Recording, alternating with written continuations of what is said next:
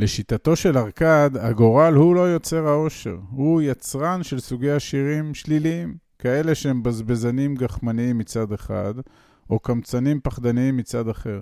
אלה הם אנשים שהשיגו הון, אבל לא נקטו מהלכים כדי להגדיל אותו ולא נהנו ממנו. ברוכים הבאים למדברים השקעות עם עמית ואגר.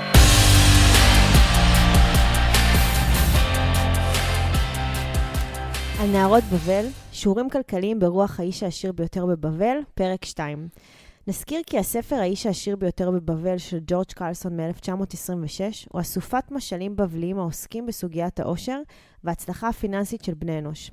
המשלים uh, תחילה פורסמו כחוברות העשרה מטעם בנקים וחברות ביטוח בארצות הברית, ולאחר מכן נגדו אותן לספר שזכה לתפוצה רחבה מאוד בעולם, מיליוני עותקים במגוון שפות. מהי הייחודיות המשמעותית ביותר של היצירה הזו? התשובה היא שהיא על-זמנית. היא מתארת תשוקות, תפיסות ודרכי פעולה המאפיינות את המין האנושי, גם בעת העתיקה, במאה ה-20 וגם במאה ה-21. הסיפורים שבמרכזם דמויות בנות אלפי שנים מממלכת בבל, מתארים בצורה מעוררת השתאות מצבים רלוונטיים מאוד גם לימים שלנו. אז אם הדרך אל העושר היא אותה דרך מבבל העתיקה ועד ישראל של היום, אז למה שלא נלמד את מאפייניה? אחרי הפרק הראשון בסדרת המאמרים על נערות בבל, שעסק בתשוקה לשפע ובהכרה בזכות לחיות בשפע, הפרק השני יעסוק בהתנעת החלק המעשי של תהליך ההתעשרות. זאת תקרה דרך סיפורו של ארכד, שהוא האיש העשיר ביותר בבבל, שזוהי גם כותרתו של הפרק השני בספר.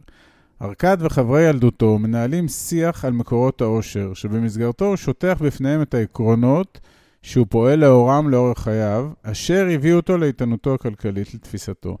נביא לפניכם כאן את עיקרי הדברים שעלו בשיח המעניין הזה בין חברי הילדות. 1. שותפות גורל. הגורל הפכפך הוא אלה מרושעת אשר אינה מעניקה שפע קבוע לאיש. זה ציטוט מהסיפור. ארכד מוחה על טענת חבריו, לפיה גורלו שפר עליו. בראייתם הם כולם יצאו מאותה נקודת יציאה, אותו בית גידול, אותה סביבה, אותה התנהלות ואותם הישגים, אולם הגורל ההפכפך הביא אותו למקום של הצלחה, בעוד שהם הראויים במידה שווה לא זכו לכל הטוב הזה. לשיטתו של ארכד, הגורל הוא לא יוצר העושר, אלא הוא יצרן של סוגי עשירים שליליים. אלה הבזבזנים גחמניים מצד אחד, ואלה הקמצנים פחדניים מצד אחר. אלה הם אנשים שהשיגו הון, אבל לא נקטו מהלכים כדי להגדיל אותו ולא נהנו ממנו. בנחישות ובהתמדה, בציטוט בספר זה, העושר גדל היכן שאנשים משקיעים אנרגיה. אז מה כן, איך עושים את זה? בנחישות ובהתמדה, תכנון ומשימתיות. כמו שאנחנו תמיד אומרים, וכפי שלמדנו מדעתם של הגדולים כאן ובסיפורים רבים אחרים, תוכנית עבודה הכוללת יעדים ברורים היא הבסיס לקידום התהליך. גם ארכד מדבר על האלמנט הזה בפועלו, תוך שהוא מדגיש את תשומת הלב שהוא מקדיש למעשיות המשימות, כלומר אמונה או הכרה ביכולתו לעמוד בהם. לדבריו ומניסיונו, העושר מתרחש כאשר אדם מקיים את השילוב שבין תשוקה לממון, התמדה במאמץ להשיגו וניצול ההזדמנויות שנקרות בדרכו. ההזדמנות היא אלה יהירה שאינה מבזבזת זמן על אלו שאינם מוכנים. זה ציטוט מן הספר. הדבר השלישי, מהו עושר? אה, ציטוט גם, העושר צומח בדרכים קסומות. ארכד מתייחס אל העושר כאל עוצמה. אנחנו רגילים להתייחס למונח הזה עוצמה ככזה שרלוונטי בעיקר למדינות או לגופים גדולים במובנים של כוח צבאי או כוח כלכלי רב. וזה נכון, כסף באמת מאפשר כוח גדול, אבל כדאי גם להתייחס אליו במובן של העצמה אישית, כמעט רוחנית ופשוטה. כך ארכד מדבר על ההבנה שלו. עוד בצעירותו, לפי העושר שמאפשר רכישה של מוצרים ושירותים שונים ומענגים, הוא גם המעצים את האושר והשמחה. הרביעי, ללמוד להתעשר. הבנתי שאם ברצוני להשיג את מבוקשי, עליי להשקיע את הזמן הנדרש ועליי ללמוד. זמן הוא המשאב החשוב ביותר שעומד לרשותנו, הוא גם היחיד שיש לכולנו בשפע, והוא היחיד שמתכלה באמת. לפי ארכד, אם אנחנו רוצים להתעשר, אנחנו חייבים להבין שעלינו להשקיע את זמננו בלמידה.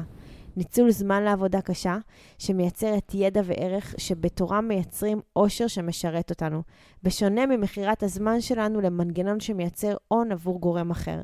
זו בדיוק הדרך להתעשרות.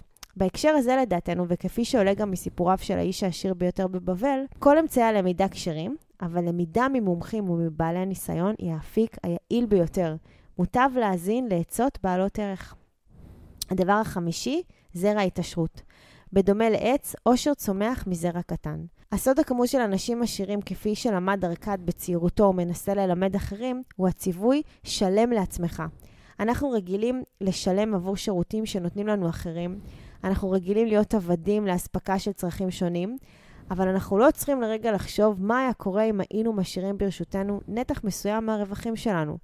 אותו נתח מגלם בתוכו לא רק חיסכון, אלא גם עיקרון התעשרות נוסף וחשוב שאין כמוהו, הכסף יכול לעבוד בשבילנו, הכסף יכול לגדול ולצמוח. באופן קונקרטי יותר, ארכד מספר לחבריו על שיעור שקיבל מאיש עשיר אחר. כמו שאמרנו, למידה מבעלי ניסיון היא היעילה ביותר. לפיו, עליו להשאיר ברשותו או לשלם לעצמו עשירית מכל סכום שירוויח. התשלום הזה, מטבע הנחושת הזה, הוא הזרע שינביט את עץ השפע. ככל שנקדים לטמון אותו באדמה, כוחה של ההשקעה לאורך זמן, וככל שנתמיד בהזנתו במטבעות נוספים, כוחם של הרגל וצמצום הבזבוז, כך יהיה לנו יותר טוב. במילים אחרות, החיסכון מאפשר השקעה שמייצרת עושר. השישי, על נדיבות ונדבנות, כפי שמצוטט בספר, הוא העניק להם מחוכמתו ללא הגבלה. ההתעשרות מביאה איתה הזדמנות נוספת בעלת נופח אנושי-חברתי. כך ארכד, מעבר לאושרו הרב, מתואר כליברל וכנדבן גדול שמשתף את אושרו במונחי ידע ובמונחי כסף כאחד. עם כל, העניין, עם, עם כל מי שמעוניין בו וזקוק לו. ההתנהלות הנדיבה הזו המאפיינת אותו, הופכת אותו לאדם עשיר יותר ויותר. איך זה ייתכן? אנחנו ממליצים להניח מעת לעת את הציניות והחשדנות הטבועות בנו, ולהכיר בכך שיש ממש בקלישאות של להיות בצד הנותן, ושל יצר לב האדם טוב מנעוריו. לעולם ולבעלי הניסיון בעולם הזה יש הרבה מה לתת, ובאורח פלא נראה שהנתינה היא לא משחק סכום אפס, יש מספיק לכולם. אז מה למדנו כאן? ארכד לימד אותנו את שלושת כללי הממון. 1. השגת הממון, צריכה מופחתת, תשלום לעצמנו. 2. הגנה על הממון, תוך היוועצות עם בעלי הניסיון. ו-3. שימוש נכון בו, השקעה שבמסגרתה הכסף עובד עבורנו. כל זאת, תוך שהוא ממליץ לנהוג בנדיבות, ליהנות מן החיים. אל תנסו לחסוך יותר מדי, הוא אומר, ולשמור על חדוות עשייה במסגרת תהליך ההתעשרות. לשיטתו, שמחת החיים שתיווצר כתוצאה מחיסכון, תייצר בקרבנו כוחות להמשיך ולהרוויח, להמשיך ולייצר ממון נוסף, ומכאן תלך ותגדל גם המוטיבציה להתמיד במעשינו המצמיחים. והנה לכם מעגל יצירה או מעגל של שפע שהולך ומתרחב. בפרקים הבאים של הסדרה הזו נביא שיעורים כלכליים נוספים שמלמד אותנו האיש העשיר ביותר בבבל. ובינתיים אנחנו מזמינים אתכם להצטרף אלינו למסע של הכרה, של למידה, של מעשים.